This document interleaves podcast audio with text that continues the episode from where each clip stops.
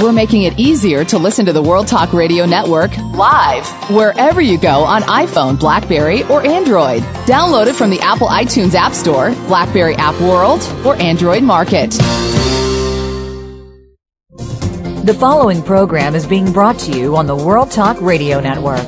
For more information about our network and to check out additional show hosts and topics of interest, please visit world talk radio dot com. The World Talk Radio Network, where the world comes to talk. The views and ideas expressed on the following program are strictly those of the host or guests and do not necessarily reflect the views and ideas held by the World Talk Radio Network, its staff, and management. This is Jerry Prokopowicz with Civil War Talk Radio. If you think that the Civil War doesn't still have the power to raise people's emotions, then you're probably not listening to this program. But if you want proof of that, just try mentioning Black Confederates. Today's neo-Confederate apologists have created imaginary armies of tens of thousands of African-American Southerners bravely fighting for a society founded on a belief in their inferiority. Yet, anecdotal evidence of individual men of color taking part in combat for the South keeps popping up. And what about those wartime accounts by abolitionists like Frederick Douglass, who insisted that the South was arming its slaves? Well, now there's a groundbreaking new book that replaces some of the heat around this issue with the bright light of a new interpretation. It's called The Peninsula Campaign and the Necessity for Emancipation. Join us for a talk with the author, Doctor Glenn David Brasher, today on Civil War Talk Radio.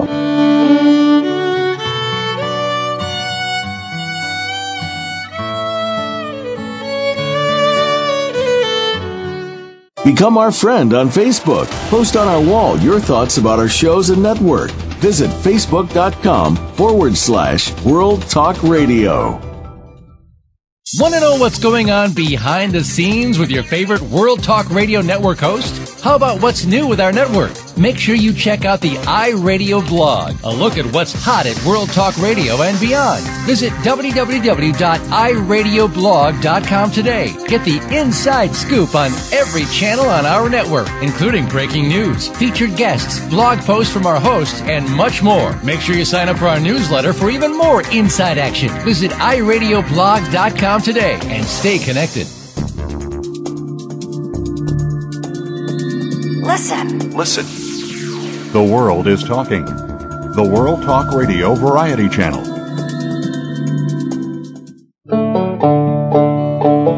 Welcome to Civil War Talk Radio.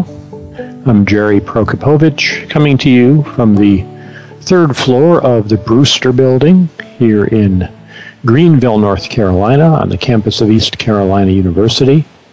Not speaking for the university or the Brewster Building or any of its departments, but representing only myself, as I know our guest today will represent only himself.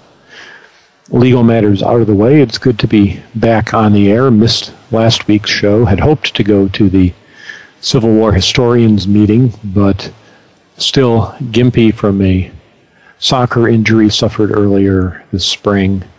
Uh, in the tryout for the Euro twenty twelve. No, that's actually on T V right now as we speak, uh, but rather uh, playing in what my children refer to as the geriatric league here in Greenville uh, as an over forty-five player. So I was still limping around, didn't make that trip, but uh, but back here and doing the show. Uh, did travel a little bit recently, went to Raleigh, North Carolina, and spoke to the roundtable there, had a very pleasant evening discussing uh, General Buell's campaign in the West in eighteen sixty-two, his failure to take Chattanooga, which actually ties a little bit with our, our discussion later today uh, on the Peninsula Campaign and the necessity for emancipation. Uh, but mostly it's uh, summertime. This is the last show of the academic year. We're going to take the usual summer hiatus. After this, I will be Uh, focusing on the fun things that we get to do here. The most exciting project this year, and everyone's on the edge of their seats here at East Carolina University, is the necessity of removing personal data from everyone's personnel files. Uh, somebody left a bad piece of paper in somebody's personnel file somewhere in the university, and now we are all having to go through years and years of old files to make sure all the Social Security numbers and other incriminating evidence are removed. It's uh, it's a large project, but it's very archival in a way. And as a historian, seeing how things were done bureaucratically ten or twenty years ago is somewhat enlightening. The progress, for example, from the old-style paper uh, personnel action forms to the new E P A F, electronic personnel action form, which is done purely on screen and then must be printed out and put in the file. So instead of one form, you have to do it electronically and then create a paper copy. It, it's almost, I mean, you couldn't make this stuff up if you were trying to create a satire on a, a large bureaucratic institution. But the paper electronic files are as bulky as the old paper ones. But uh, that's that's neither here nor there. Today we're here to talk about history. If you are enjoying the sound of my voice so much that you want to hear more of it, I was just interviewed this week by Public Radio East here in eastern North Carolina on the subject of the War of eighteen twelve. We have War of eighteen twelve experts in our department. Uh, Doctor Wade Dudley, for example, has written a fair amount about it. But none of them happened to be around, and following the journalist rule that a professor of history knows everything about all past eras, I was called in to talk about the War of eighteen twelve. I was unable to bring Lincoln into it in any meaningful way, unfortunately, but did the best I could.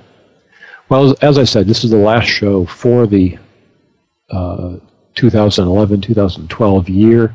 Uh, everybody have a good summer. We'll be back in the fall. We'll have people like Christian McWhirter talking about Civil War music. We'll have Bobby Horton playing, hopefully, some Civil War music.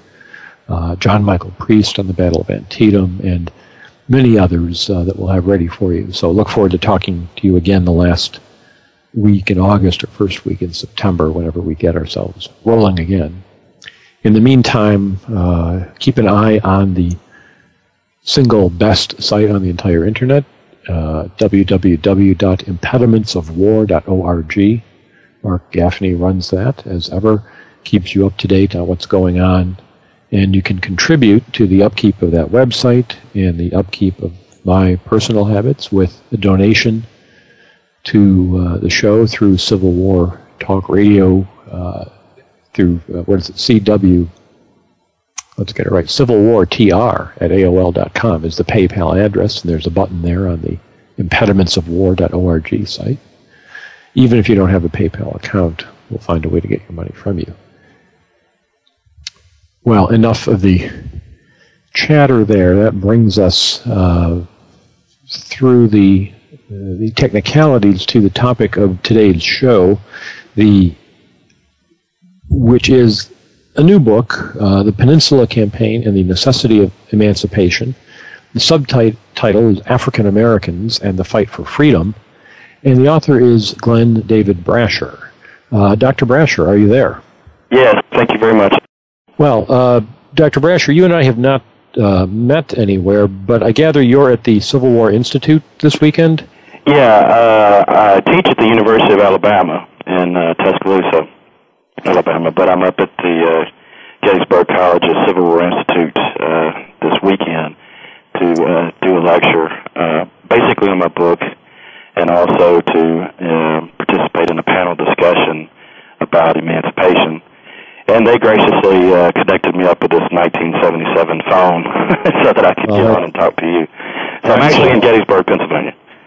Wow. Well, if if you're working with the staff there with Tina Grimm, for example, she knows how to do everything and is, is very good.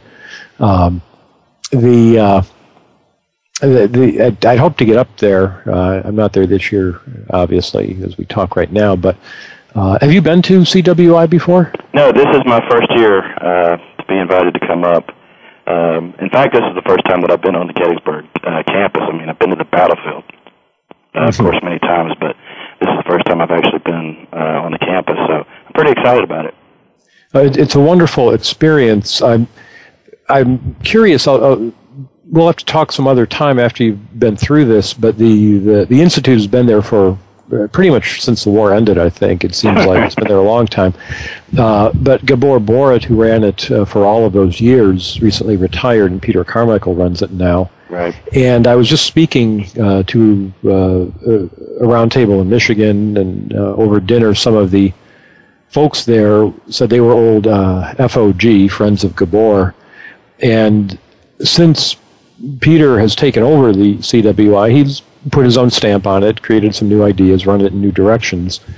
And since since you've not been there before, that what's different, I guess, won't be immediately apparent. Be apparent, but some of the old guard are, uh, well, I mean, any change is, is, is tough for some people to take, and uh, and there's been some change. So you've landed in the middle of uh, an interesting time at C W I, but I'm sure it will. I assume, correct me if I'm wrong, that the, the so-called old guard was more interested in strategy and tactics, and Pete's trying to integrate more uh, different types of interpretation. Correct me if I'm wrong. Well, I wouldn't say that's so much it, honestly. I, th- I think the old guard are more more aware than, than we might give them credit for. They, they were not strictly battlefield junkies, so to speak. Right, right. Uh, what I think they, they like is the, and, and many of them are listening, and so I have to watch what I say, too. Uh, nothing negative, but but they liked the way things were. They liked the social element. They liked the the way it was scheduled. Just changing it from uh, midweek to a weekend makes it more accessible to people like you and me with, with day jobs who have right. to get there. Right. But it's not as convenient if you're a retiree, necessarily, and a lot of the, the old guard fit that category. Uh, so it's more of a scheduling. It's scheduling right. and just sort of, hey, don't... You people are always just naturally resistant to change. Bingo. I think that's what it is, and, and I think they'll come to appreciate it over time. But having people like you there is going to go a long way toward uh, convincing them that, that Pete knows what he's doing and is is going to make this uh, a big success.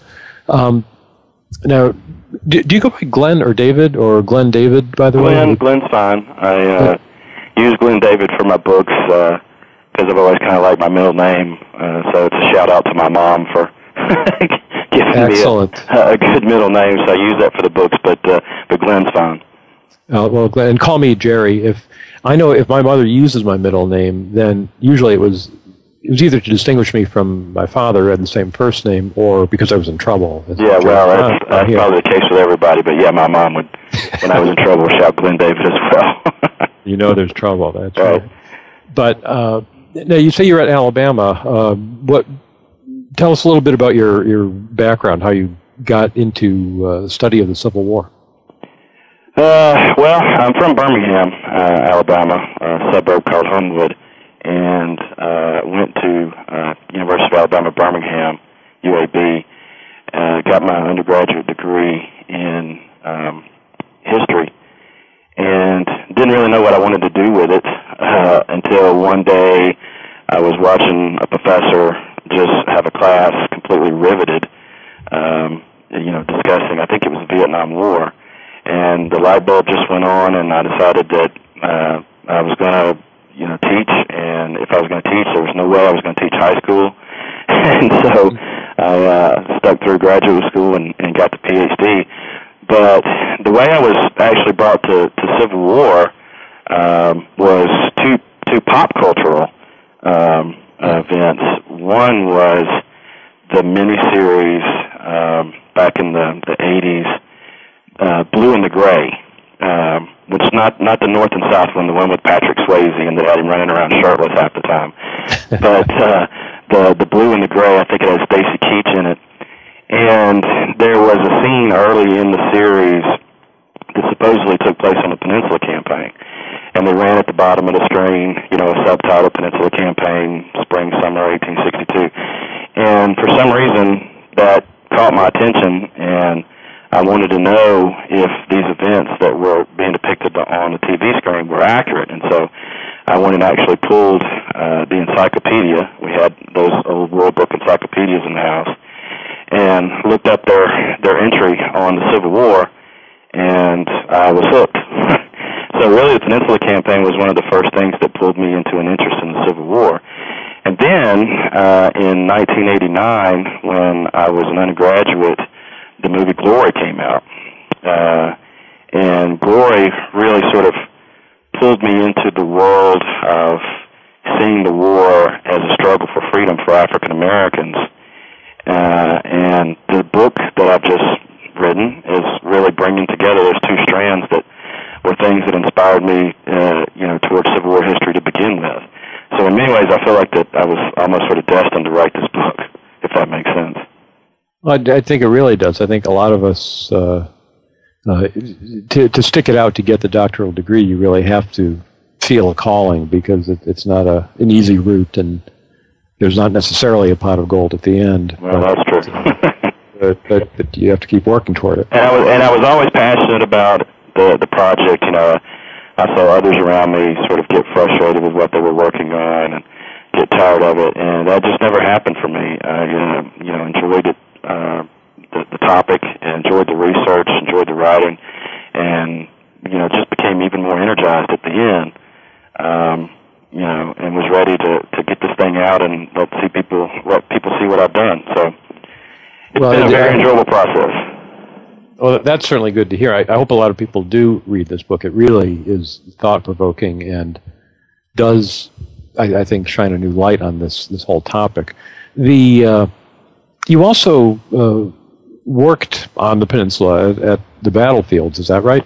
That's correct. Uh, after I, uh, to get back to my biography, I guess, uh, after I graduated from uh, U A B I, and decided that I wanted to teach, I decided that I was wanted to get my master's degree in uh, Virginia. And so I wound up moving to Richmond, Virginia, and went to Virginia Commonwealth uh, University, V C U, which I joke about the fact that I used to have to explain to people what V C U was, but now that they've been to the Final Four and they've got a Uh-huh. up-and-coming basketball program, I no longer have to explain V C U to people.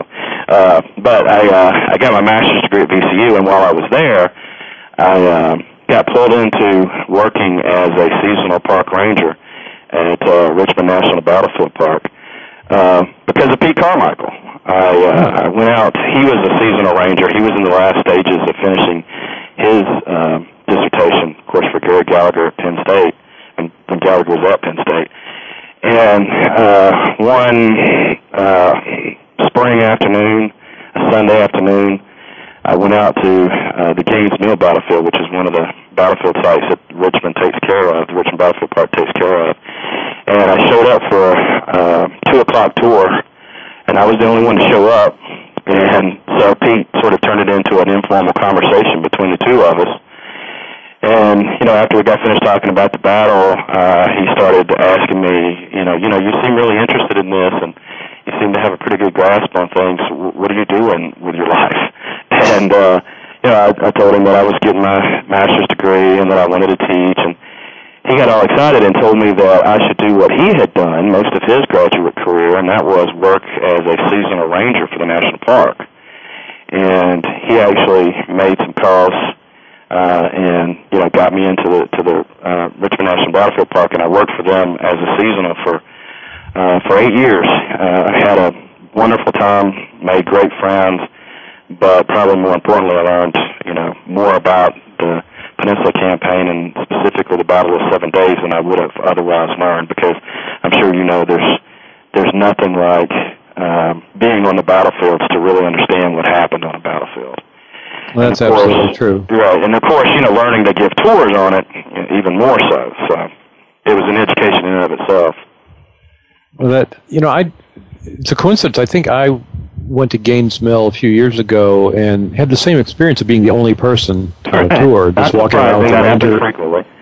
Having a great time. We had a wonderful conversation. I learned a lot uh, about it that day. But yeah, you don't get that. Uh, Some, sometimes you have that opportunity. Well, well I'll tell you, yeah, it, just to follow up on that for yeah. a quick second, uh, when Pete was, was telling me that, you know, I should get into the Park Service, you know, one of the first things I said was, oh, man, I would love to work at Gettysburg. And he had worked at Gettysburg, and he said, no, no, no, no. He said, you know, at Gettysburg, if you're a seasonal ranger, you're basically going to be standing there handing out maps to the, you know, the enormous crowds that come in, and that's all you're going to be doing. He said, you work at Richmond Battlefield Park, the visitation is very low, and so you get to, you know, meet people and have these great, you know, conversations like he and I were having at that moment. Mm-hmm. Uh, and, of course, that, that turned out to be uh, absolutely true. Well, that is the way to do it. So, listeners, if you're in the Richmond area or traveling through, go go to those various uh, sites on the Richmond Battlefield Uh, and it, it is, you may well get uh, a one-on-one talk with a seasonal ranger who one day will write uh, uh, a landmark new book. Right. We're, we're well, gonna just, do to pump, just to pump Richmond Battlefield Park we're, yes. one more second. Uh, the Battlefield Park has got a lot of really exciting things going on there. I'm sure you know that they are, you know, have been acquiring more and more land, and they pretty much have the entire Malvern Hill battlefield now, and have restored it uh, pretty much to its wartime appearance. They've just gotten some more land where they're going to have pretty much the entire Glendale battlefield. Uh, at Gaines Mill, they've been doing a lot of uh, site uh, scenery restoration to its historic uh, appearance. So they're doing a lot of really exciting things there, and have been for, for a number of years now. So yes, people that are listening to the show, go and visit Richmond National Battlefield Park. Yeah, it is a, a hidden gem. For something so close to a big metropolitan area, it's, it's surprising how few people visit these really interesting fields. Uh, Glenn, we're going to take a short break now and come back and uh, get into what what you've the, the take you present here on the necessity for emancipation. We'll do that in just a moment. Our guest today is Glenn David Brasher. I'm Jerry Prokopowicz, and this is Civil War Talk Radio.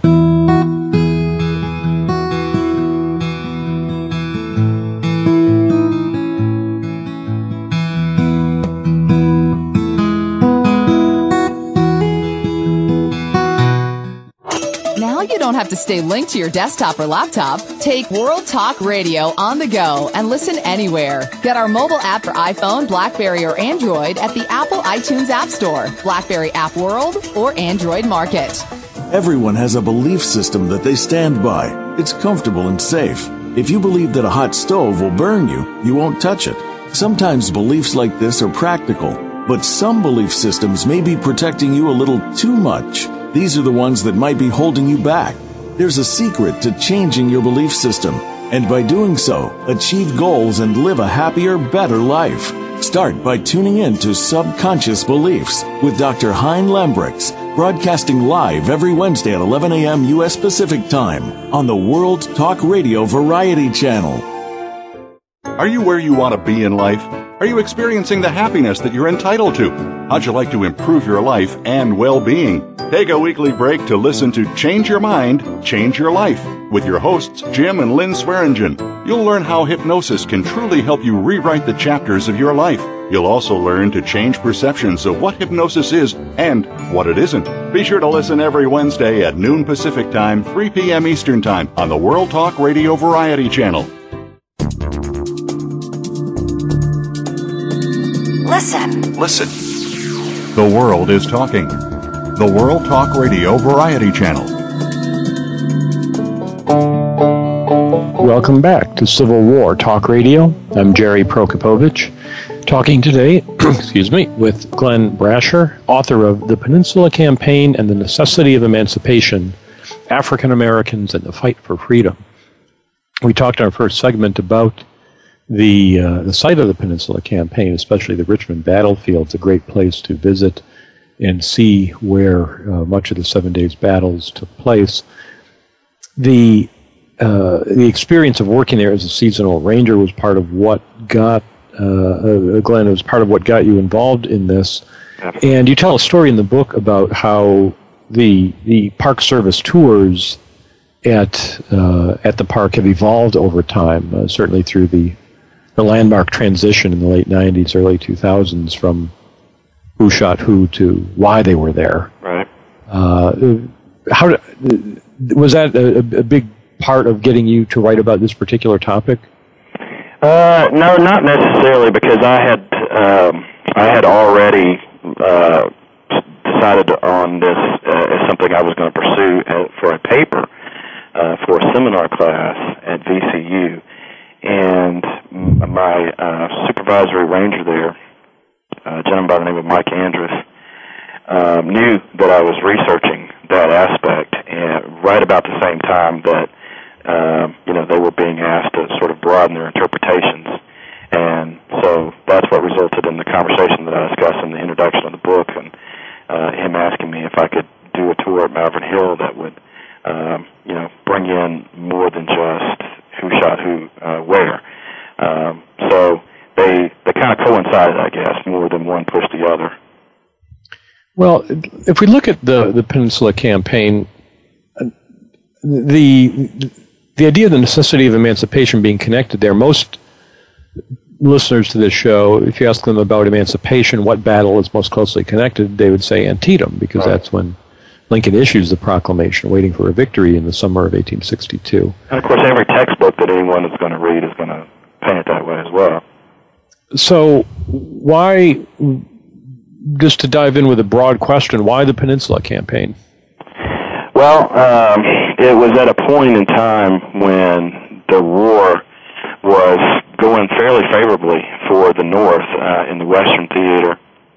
Uh, General Grant obviously had taken Forts Henry and Donelson and secured much of central Tennessee and had uh, won the big victory at Shiloh that had pushed the Confederates Uh, into Mississippi, and of course the Union Navy had taken uh, broad stretches of the Mississippi River, including Memphis and New Orleans. And so at this point it looked like that really the only thing left to do to win the war for the North was for McClellan to capture the city of Richmond. And he seemed, you know, right on the verge of doing it with his army eight miles outside of, of the city when the, the Seven Days battles began. And it was when McClellan was defeated that the fortunes of the war uh, seemed to stunningly change in reverse direction, and it gave um, a lot of credence to uh, people who had been arguing really since the fall of sixty-one that the North was never going to win this war unless they uh, freed the slaves, because the slaves were such an enormous advantage to the Confederates. Uh, and that seemed to be the case during the Peninsula Campaign. And that by taking that advantage away from the South and then adding it to the northern side of the ledger, um, it would give the North the strength to be able to, to to get back on the right track, if you will.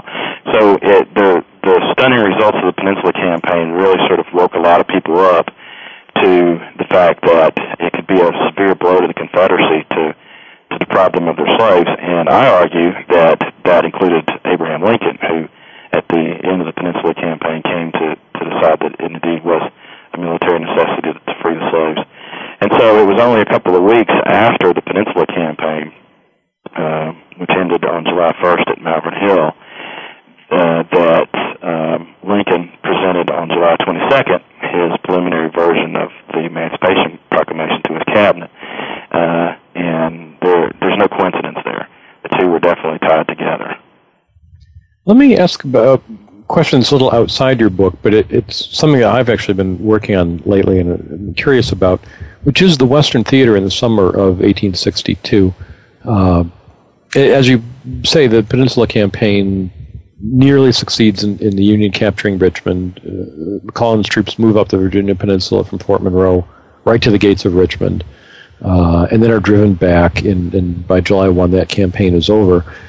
At the same time, in, in the West, in the aftermath of Shiloh, through all of June and well into July, uh, Don Carlos Buell is driving eastward toward Chattanooga, right. which, if he successfully were to have occupied, would have freed, would have caused Knoxville to be cut off and, and have to surrender, and would have freed all of eastern Tennessee for the North, would have opened the way toward Atlanta, would have been really, not, not as big as Richmond, certainly not as symbolic, but a huge victory.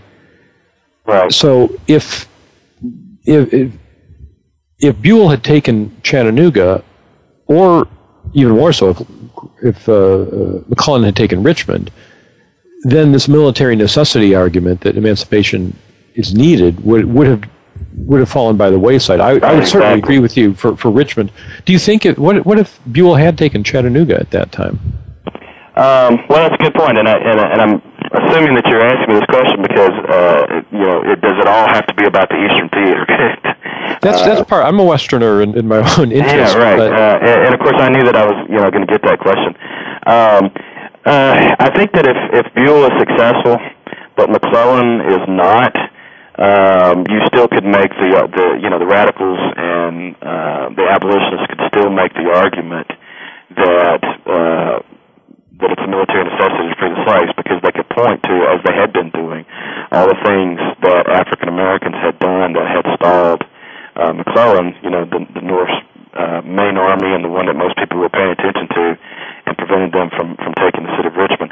So the argument would have continued. Now, whether it would have been persuasive or not is another question. Uh, but I think the argument would have would have continued even if if, uh, if Buell had, had, had been successful, but McClellan had not. Now, if they had both been successful, then I don't think there's any question that the military necessity argument loses all of its power, complete power.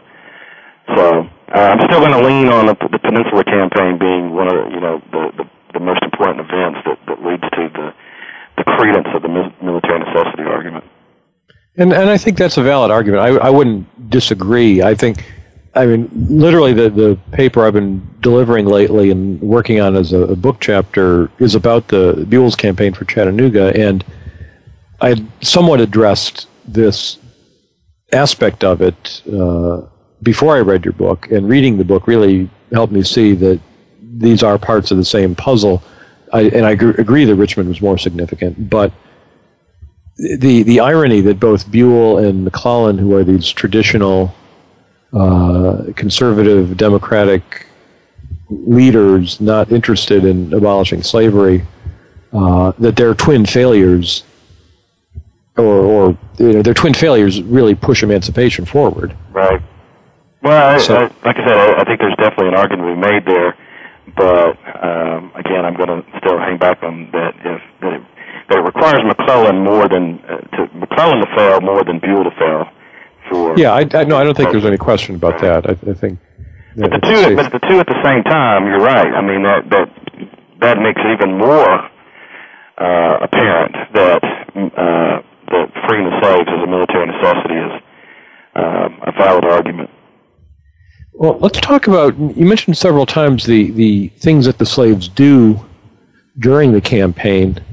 Um, what what do the slaves do during the campaign uh, for for the South that, that helps people in the North start to uh, think differently about emancipation? Well, one of the big reasons why McClellan's campaign failed uh, is because he had been slowed so much. Of course, you know, he, he's prone to slowness, but he was slowed even uh, slowed down even more by the fact that uh, the peninsula had extensive fortifications, uh, you know, all the way down to the lower peninsula that had been built by largely impressed slave labor. And as the Army of the Potomac was, was stalled at Yorktown, the uh, the newspapers in the North were, and I read a lot of them, were very clearly pointing to the fact that these fortifications are in our way, and these fortifications are largely built by impressed slave labor. Uh, shouldn't there be something we can do about this? Uh, look, look what advantage they are to the South of keeping their troops fresh. Our soldiers are, are doing all the labor themselves on their lines. It's it's wearing them out. And so at the end of the, the Peninsula Campaign, this is pointed to a lot by uh, many Northerners as being something that had played a factor in McClellan's failure. And then uh, to get to the topic that is the most controversial part of my book and that you mentioned at the start of the program, there were many uh, reports uh, during the Peninsula Campaign that African Americans were being seen uh, within the Confederate lines acting as, in some way, soldiers inside the, the Confederate lines. Uh, largely on picket duty, uh, people noticed this, uh, artillery gunners, and even sharpshooters. And these stories were getting exaggerated to a degree by Union soldiers because they sort of conflated it with other so-called rebel atrocities uh, like the mines that were placed in their path at Yorktown.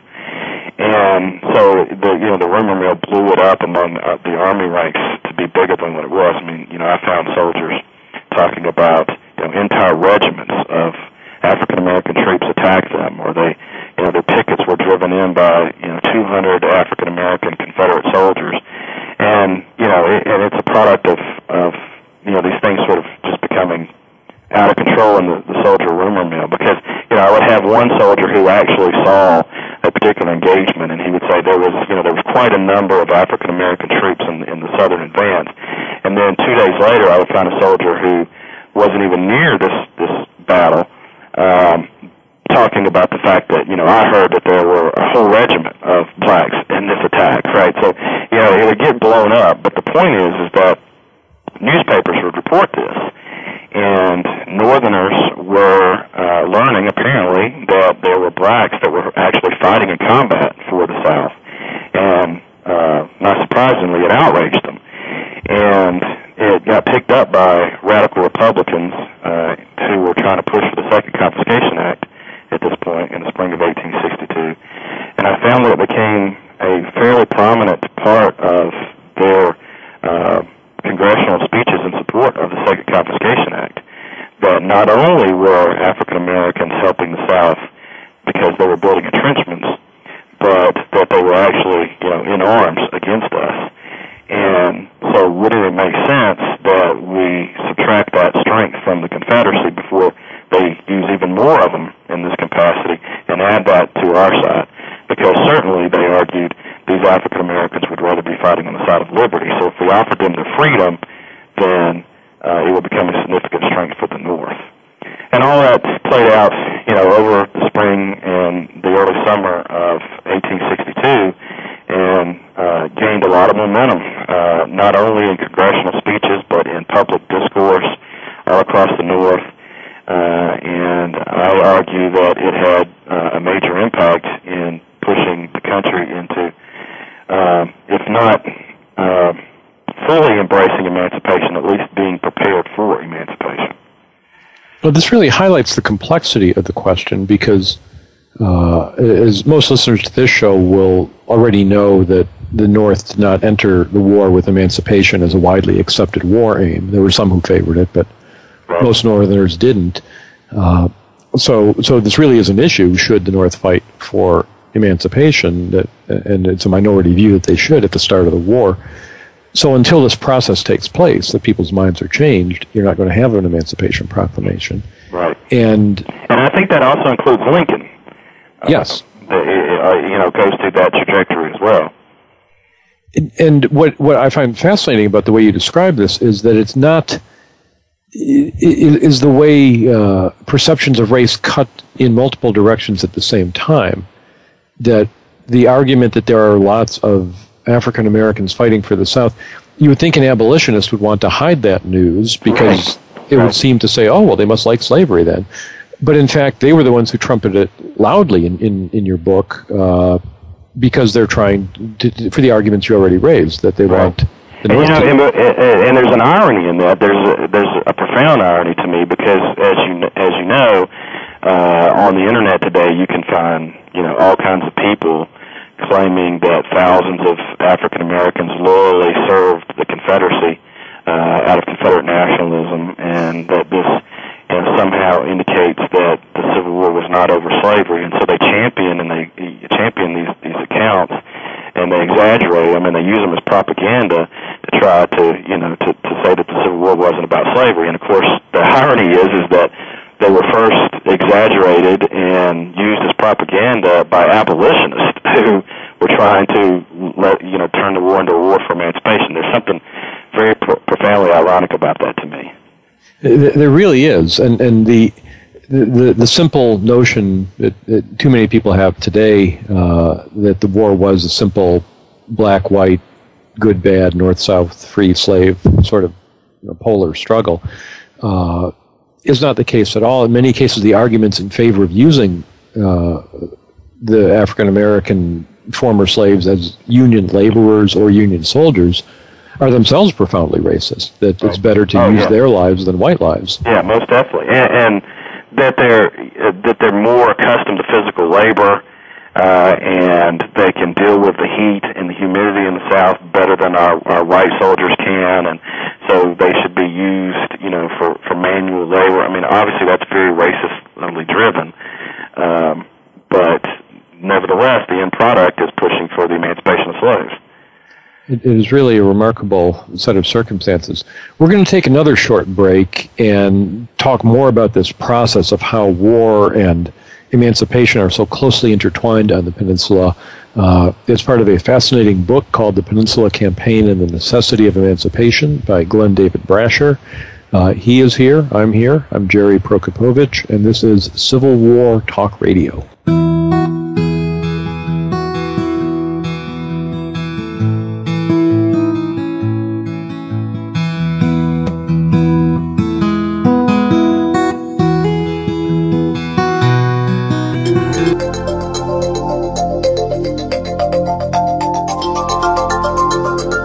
the World Talk Radio Variety Channel, where the world comes to listen and talk.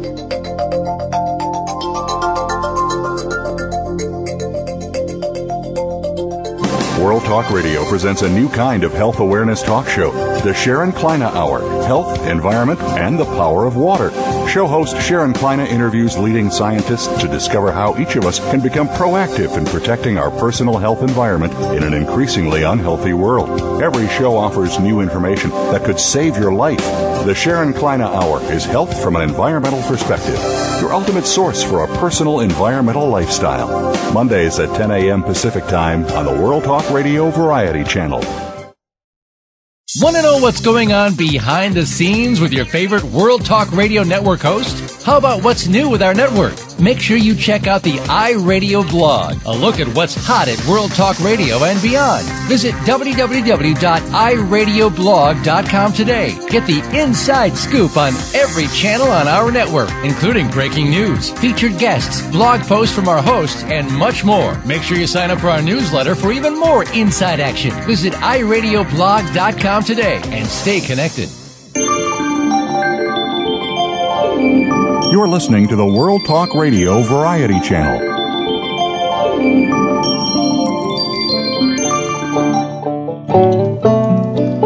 Welcome back to Civil War Talk Radio. I'm Jerry Prokopowicz, talking today with Glenn Brasher, author of The Peninsula Campaign and the Necessity of Emancipation, African Americans and the Fight for Freedom.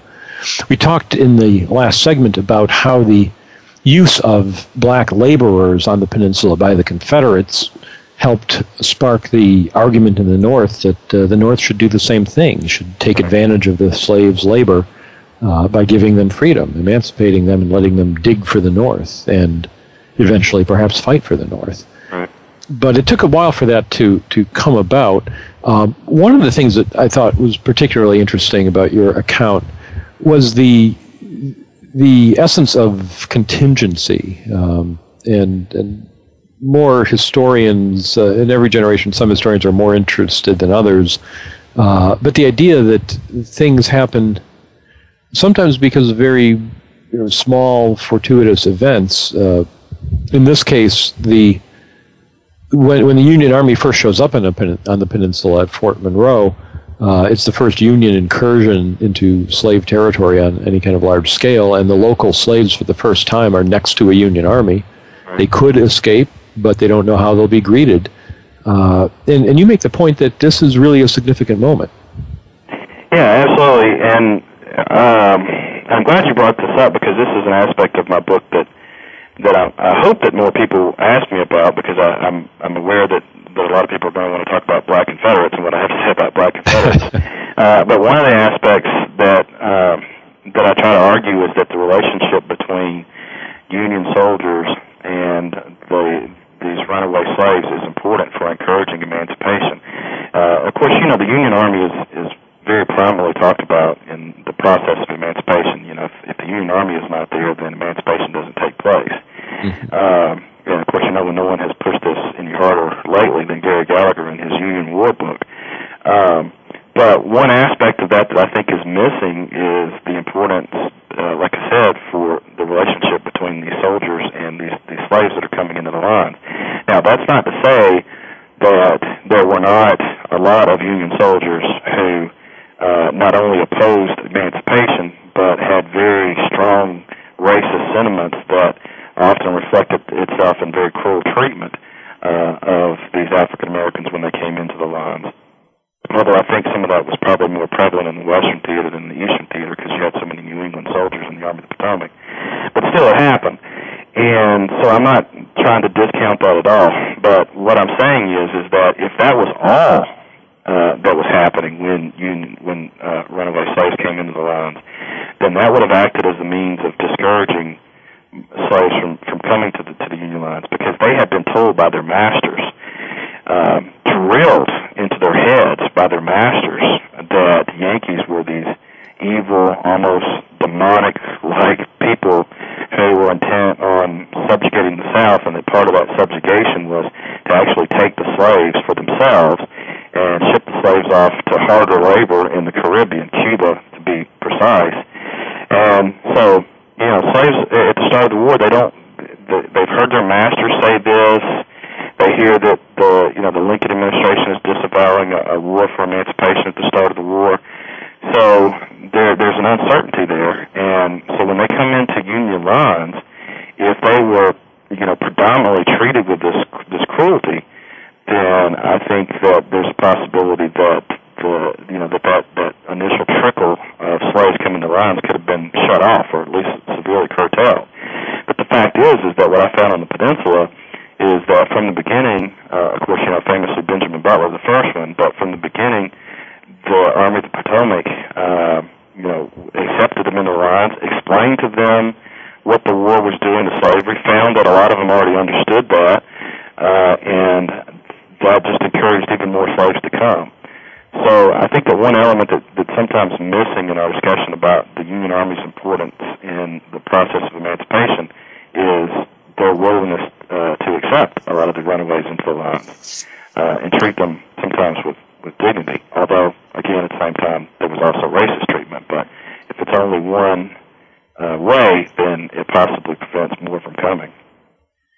And, and that is, uh, I, I thought it was ironic, again, that the slaveholders trying to discourage their s- slaves from escaping and going to the Yankees uh, could hardly tell them, hey, they'll set you free. They could only say, they'll send you to even worse slavery. Right, right, right. Well, you know, it's, it's it, the, the slaveholders really don't know what to tell their slaves because, you know, uh, around the election of, of eighteen sixty, uh, of course, Southerners are saying all these things about Abraham Lincoln being an abolitionist and that he, you know, he, he's for black and white equality and, you know, just this uh, uh, virulent stuff to try to, to, to make sure that Uh, that fellow white Southerners understood the danger of the election of Abraham Lincoln. Well, their slaves heard all that, right? Their slaves heard those conversations. Uh, and so their slaves already sort of had, on, on the one hand, the preconception that the North was fighting for, uh, you know, liberation of slaves.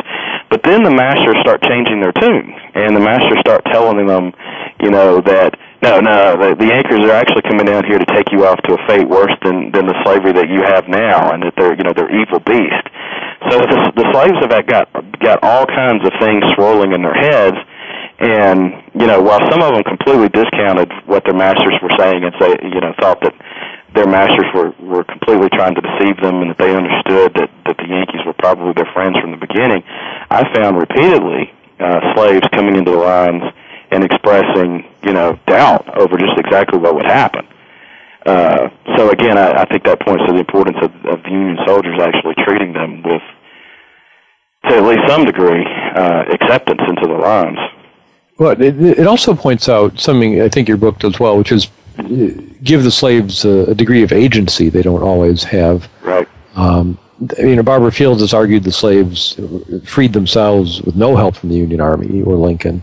Uh, in so many words, and, and I think that may by go making a pro- you know making too far. A, and of course, her argument is that they they made a, uh, a sort of a nuisance of themselves by coming to to the lines in such such large numbers, and it forced the federal government into coming up with a consistent policy. But again, what I'm arguing is is that at the very beginning of the war, slaves don't necessarily have any reason to fully believe that the Yankees are going to set them free.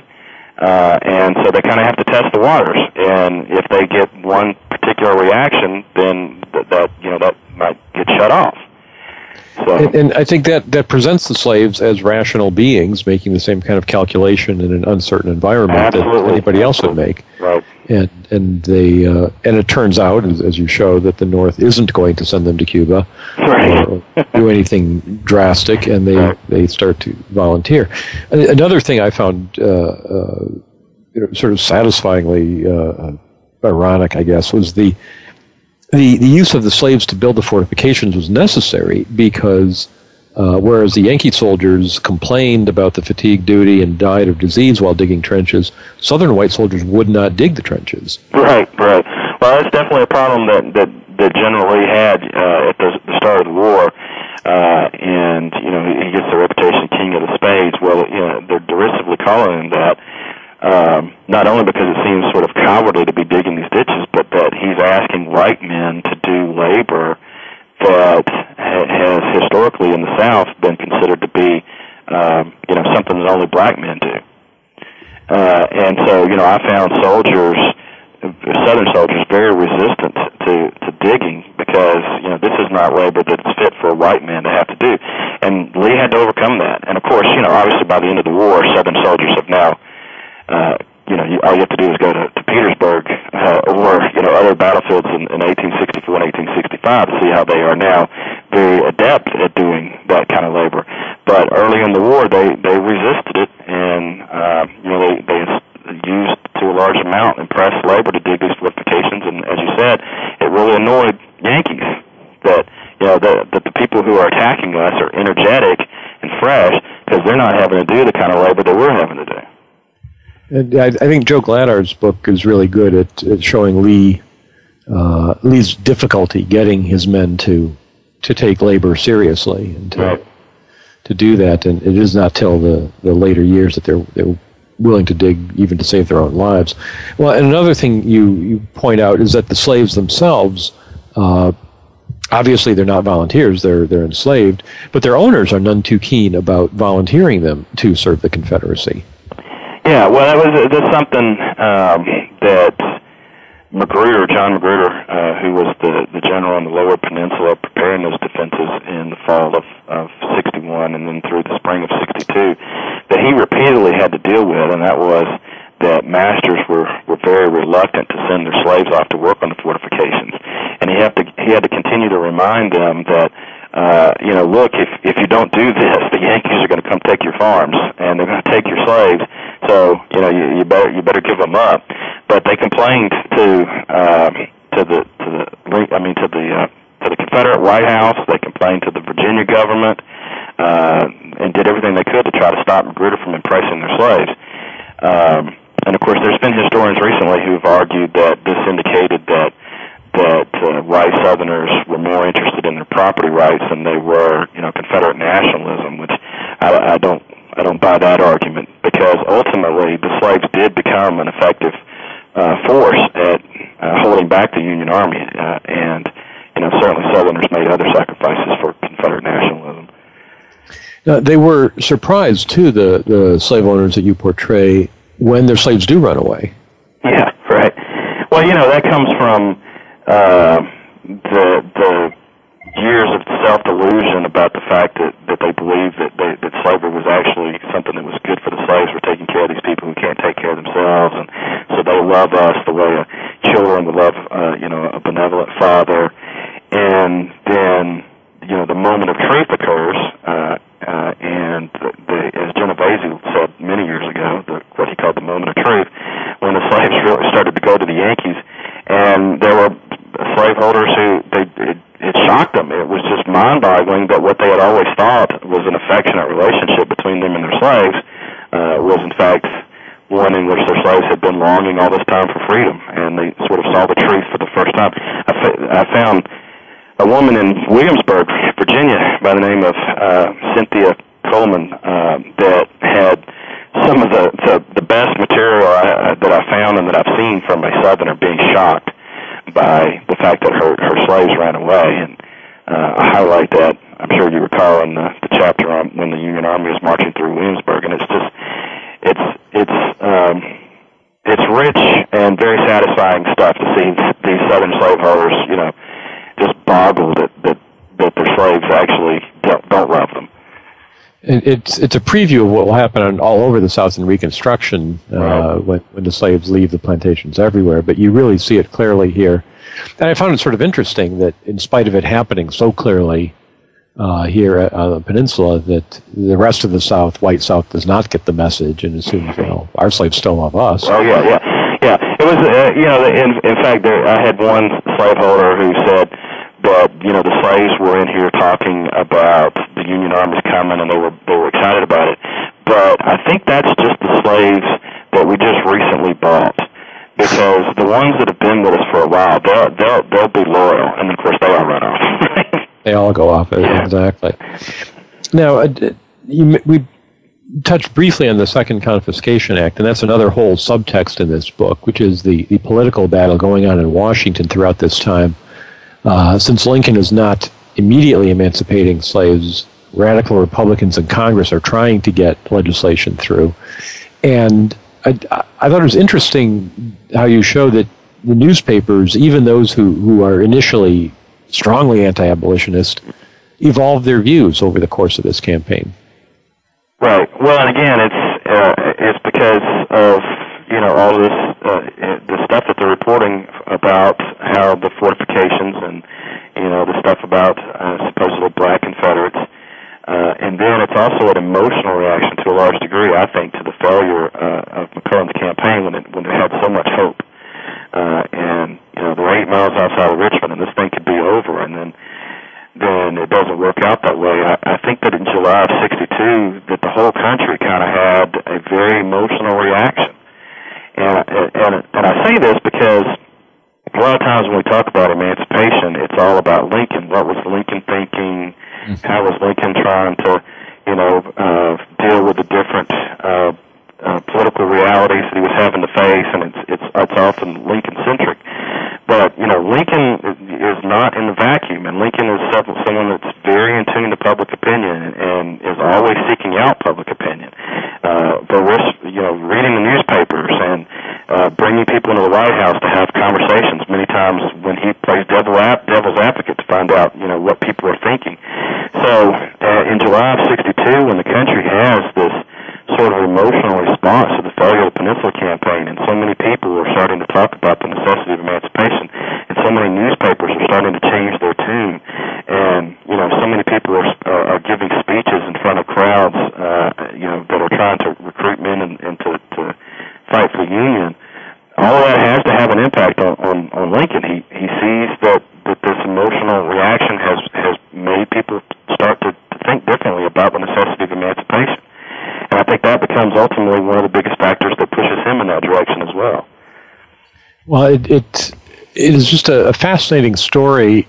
That in when you read military history, I mean, since the nineteen sixties, people have been talking about the new military history, that we have to integrate military events with social and political stories. It can't just be about generals and moving blocks on the map. And uh, some people have made steps in that direction and done different things, but this book is one that, that truly intertwines the military with the political story, that doesn't present emancipation in a vacuum or the campaign in a vacuum, and shows how they relate to each other, which it, it, reading it made me think of how, how things are in in one's own life con, in contemporary society. You don't only read the Afghanistan story, or only read the uh, stock market story, or only read the, the football scores. Uh, they're all happening at the same time. They all affect each other, and uh, and they all affect the way we think about things. It, it, it's, it is how we think about things, and of course, this really helps show how the public in the North and the South, uh, both the free and the enslaved uh, civilians, thought about what was going on on the peninsula, and the soldiers too, for that matter. Uh, really, a fascinating book. Um, Glenn, we're just about out of time, so yeah, unfortunately, I, good, com- good conversation. Well, I, I enjoyed it myself. I thank you for being on the show. Say hi to Pete Carmichael for me, please, at the, the Civil War Institute, and I definitely uh, will.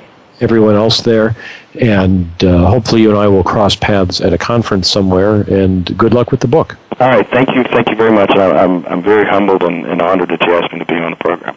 Well, it was a, a great pleasure talking with you, and uh, a, a really wonderful book. Listeners, you'll want to get hold of a copy of The Peninsula Campaign and the Necessity of Emancipation, African Americans and the Fight for Freedom. And everyone have a good summer, and as always, thank you for listening to Civil War Talk Radio.